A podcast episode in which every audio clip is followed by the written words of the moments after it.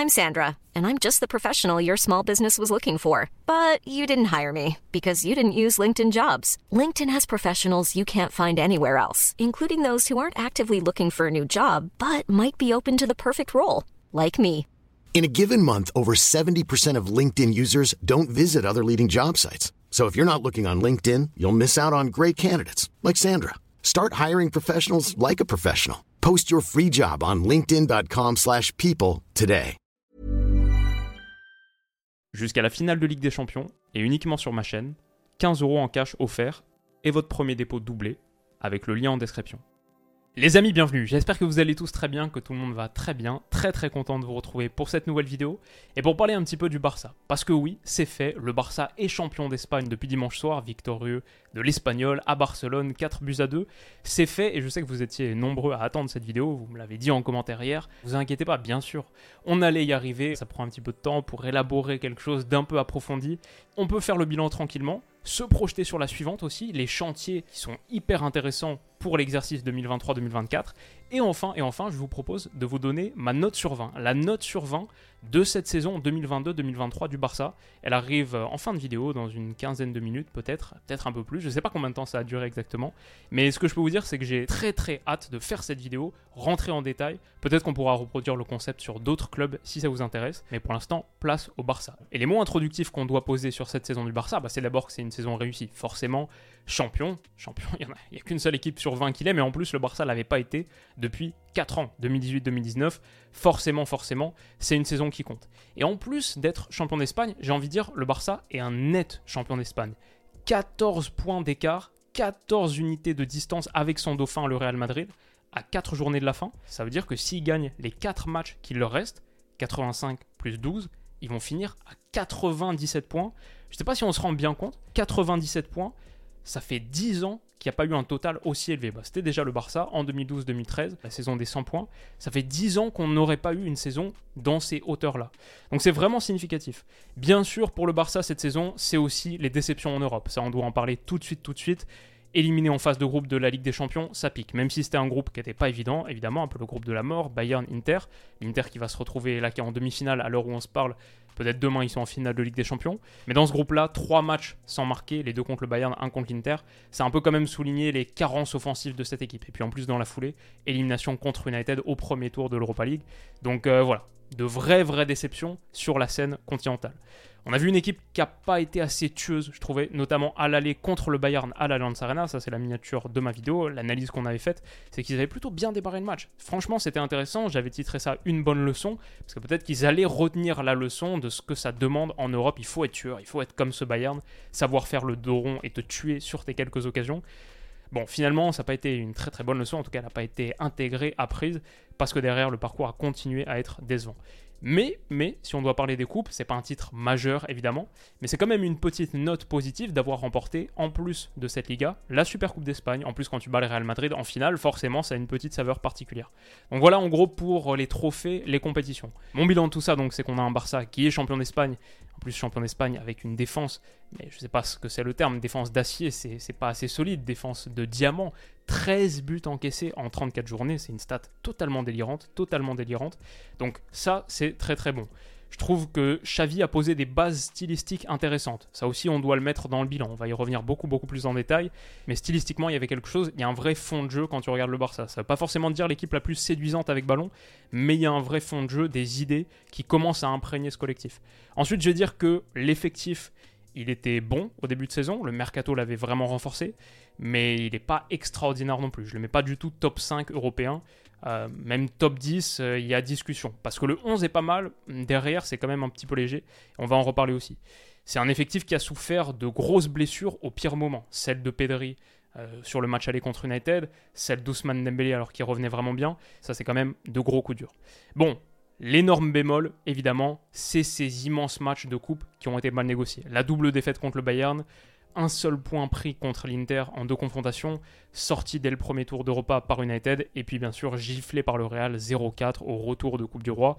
C'est de vrais problèmes. Dans ma note, je vais en prendre compte. Ils vont occuper une partie importante de la note qui arrive en fin de vidéo. Mais c'est aussi une note que j'ai fixée, que j'ai établie pour valoriser le travail de Xavi, qui, on le rappelle, était en train d'effectuer sa première saison complète. C'est sa première saison complète. Bien sûr, il est là depuis un moment, novembre 2021, donc euh, voilà, il avait quelques bases dans ce groupe, mais c'est sa première saison complète avec un mercato d'été qu'il a pu guider, qu'il a pu influencer. Ça, ça rentre en compte dans ma note aussi. Je le prends en considération. C'est un coach qui a montré, je pense, qu'il a une vraie marge de progression, notamment sur son management intra-match, comment affecter les rencontres quand elles ne tournent pas forcément en sa faveur, les changements, mais aussi avoir des plans B, C à mobiliser. Mais pour moi, il a quand même posé les fondations d'une structure que je trouve saine, que ce soit sur l'animation avec ballon, que je trouve complète, euh, moderne, ce 2-3-5 là qu'on voit contre l'Atletico. Bon, c'est un peu ce que Guardiola fait du côté de City, et il y avait vraiment quelque chose là-dessus que ce soit sur le pressing qui était existant et mené par tous, conduit par tous, avec un vrai niveau d'intensité, euh, d'envie. Dans l'ensemble, c'est une idée qui a été assez bien exécutée et que le collectif s'est approprié, ce qui est fondamental convaincre le collectif de presser, c'est déjà un pas que beaucoup d'entraîneurs ne réussissent pas à franchir. Ensuite, j'ai trouvé la défense très solide. Évidemment, ça c'est le troisième gros point, cette structure avec ballon qui est intéressante, la pression et ensuite défensivement la protection de surface a été un vrai vrai haut niveau. Bah, c'est la meilleure défense d'Europe sur le nombre de buts encaissés, c'est pas pour rien. Ce Barça 2022-2023, pour moi, c'est aussi une équipe qui a trouvé une véritable ossature de jeunes joueurs. Arojo, Koundé, Balde, Gavi, Pedri, tous ont progressé, se sont imposés, certains pas forcément au poste auquel on les attendait, mais ils ont très bien rendu service. Ça forme une belle base pour le présent et aussi évidemment pour le futur. Je trouve également que Xavi a remis à leur meilleur niveau, et on le voit ici, des joueurs très très importants du 11. Je pense à Ter Stegen qui a fait une saison excellente, pour moi facilement dans le top 3 des meilleurs joueurs du Barça cette saison, mais franchement tu peux faire l'argument euh, top 2, top 1, ce serait pas du tout scandaleux. Donc Ter Stegen, très très bon niveau, je pense à Frenkie de Jong aussi quand je pense à ça, qui a été top niveau également, je pense à Ousmane Dembélé avant sa blessure, et puis sur la ligne de 4 on a parlé d'Arojo, Koundé, Balde, mais Christensen, Christensen, énorme saison, le Barça a trouvé une charnière. Arojo, Christensen, le Barça a trouvé une charnière, et ça c'est pas évident à faire. Ça, c'est pour moi un des vrais motifs de satisfaction. Ça, ça donne pour moi un ou deux points dans la note que je vais donner à la fin pour ce Barça. Trouver une charnière, c'est pas évident. Arojo, il a 24 ans, Christensen 27. Si les blessures les épargnent, c'est peut-être une charnière pour 2, 3, 4, 5 saisons, on verra. Mais c'est vraiment, vraiment très intéressant. Lewandowski, ça a été un peu mitigé, mais il va finir Pichichi. Euh, il y a eu des matchs, on en attend plus, peut-être pour euh, pousser le Barça un cran plus haut. Maintenant, cette ligne offensive, je pense qu'il y a des choses qui doivent être améliorées, on va en reparler.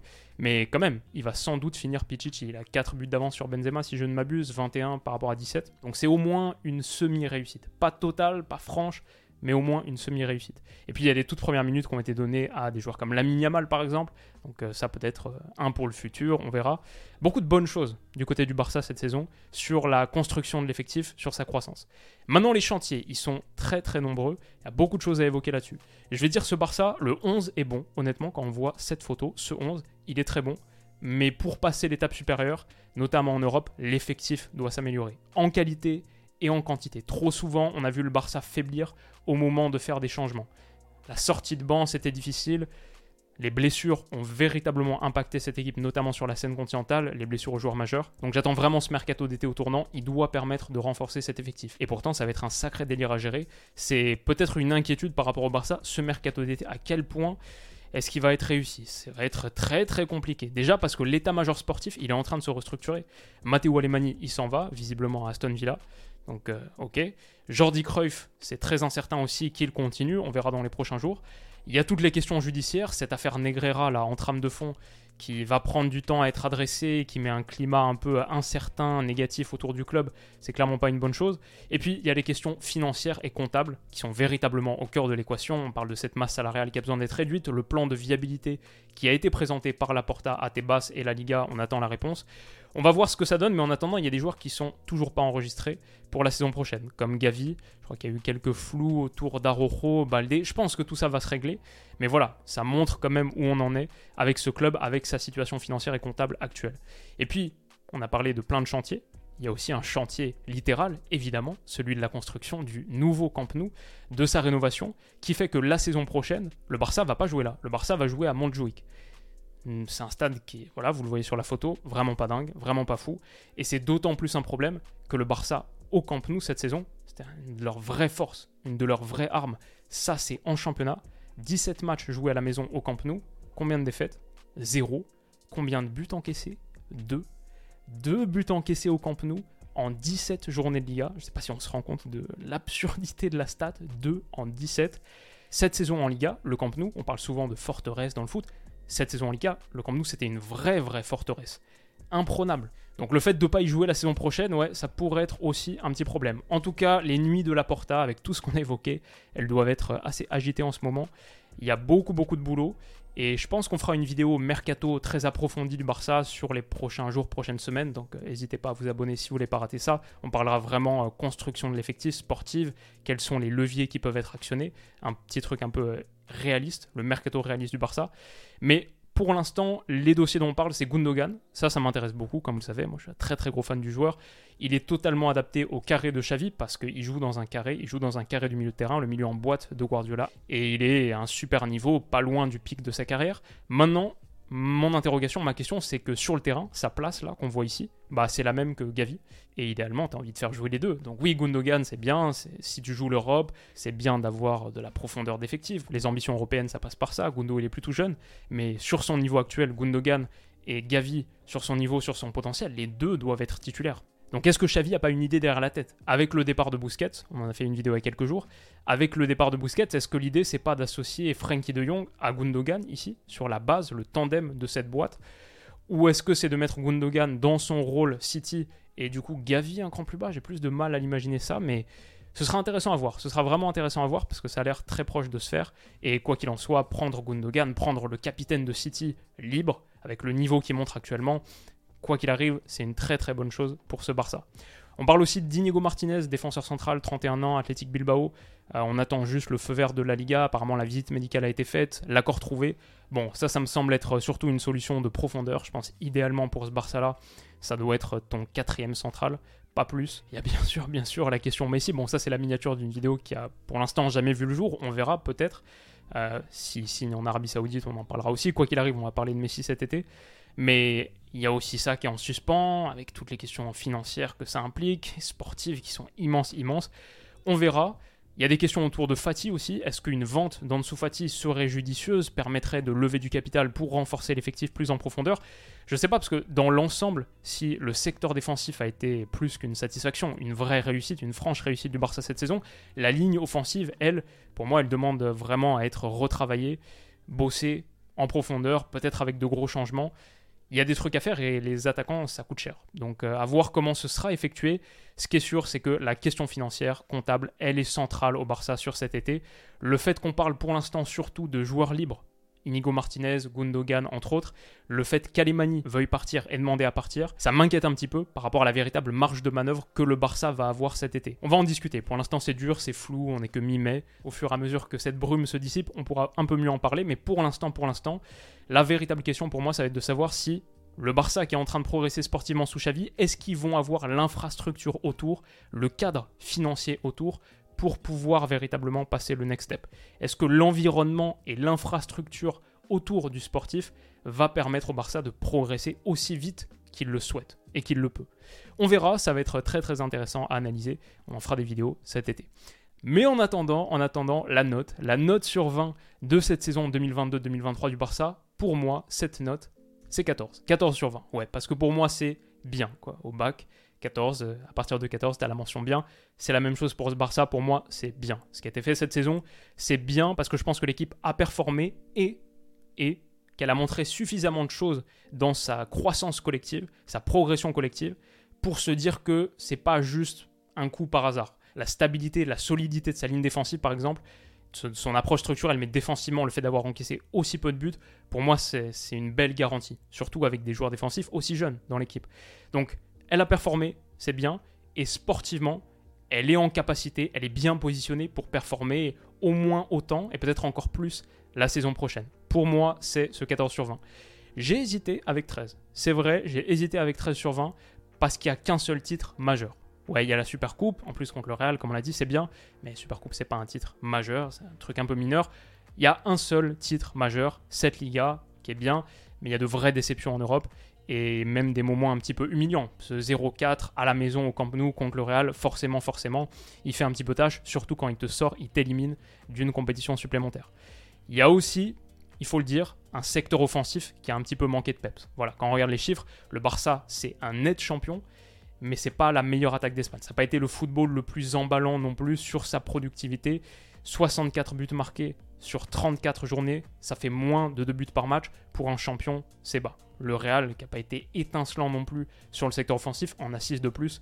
Et ouais, voilà, ça je pense que c'est quelque chose qui abaisse un petit peu pour les observateurs du Barça qui ont vu chaque match. Ça n'a pas toujours été brillant, beau à voir. Forcément sur l'impression visuelle, quand on connaît le Barça, ses exigences, son ADN là-dessus, on aimerait voir plus. Et peut-être qu'on le verra la saison prochaine avec une ligne offensive renforcée, etc. Mais forcément, pour moi, c'est ce qui peut te faire hésiter entre 13 et 14. Mais voilà, pour moi, c'est quand même 14, parce qu'un titre de champion qui t'échappe depuis 4 ans, que tu valides à la 34e journée, avec 14 points d'avance sur ton rival, pour ta première saison complète sous un coach qui a posé des fondations tactiques très intéressantes, qui avait un bon matériel, mais pas extraordinaire non plus, notamment en quantité.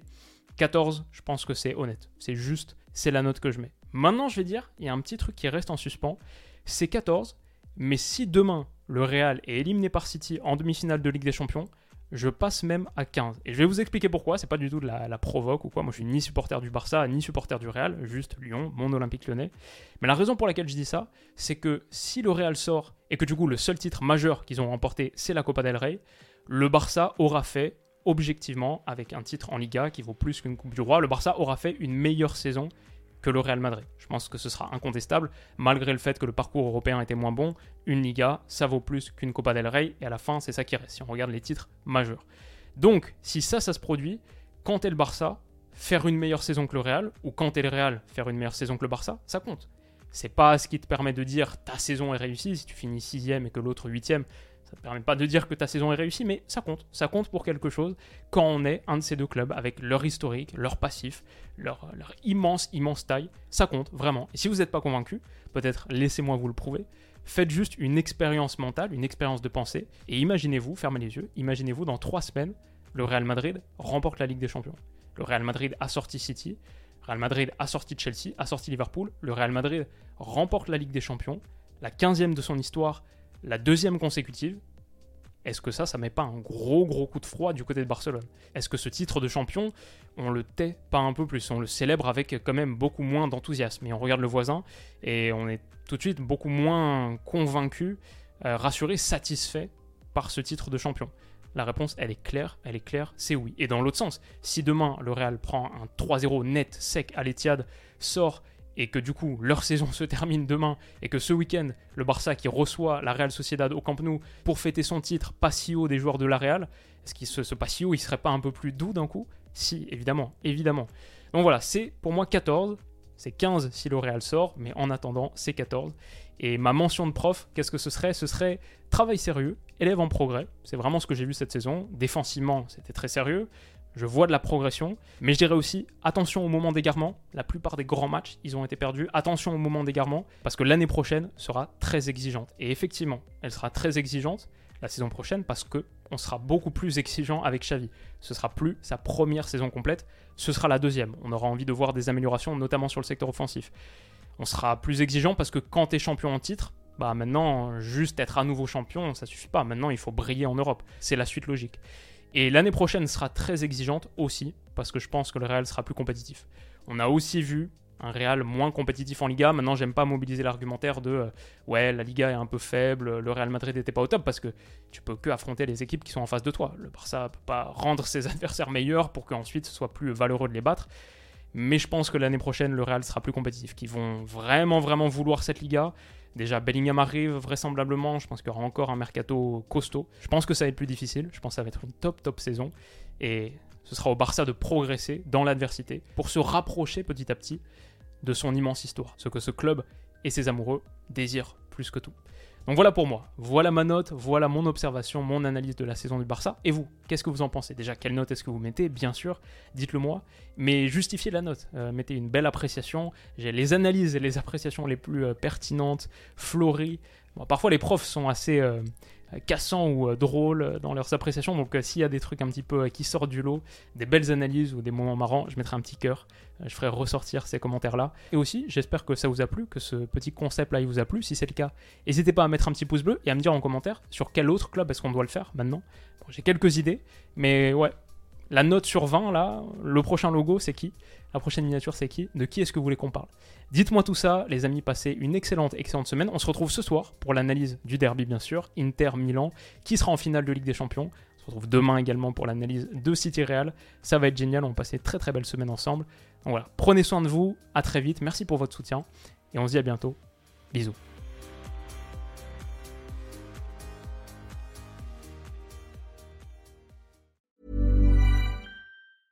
Planning for your next trip? Elevate your travel style with Quince. Quince has all the jet setting essentials you'll want for your next getaway, like European linen, premium luggage options, buttery soft Italian leather bags, and so much more. And is all priced at 50 to 80% less than similar brands. Plus, Quince only works with factories that use safe and ethical manufacturing practices. Pack your bags with high-quality essentials you'll be wearing for vacations to come with Quince. Go to quince.com/pack for free shipping and 365-day returns.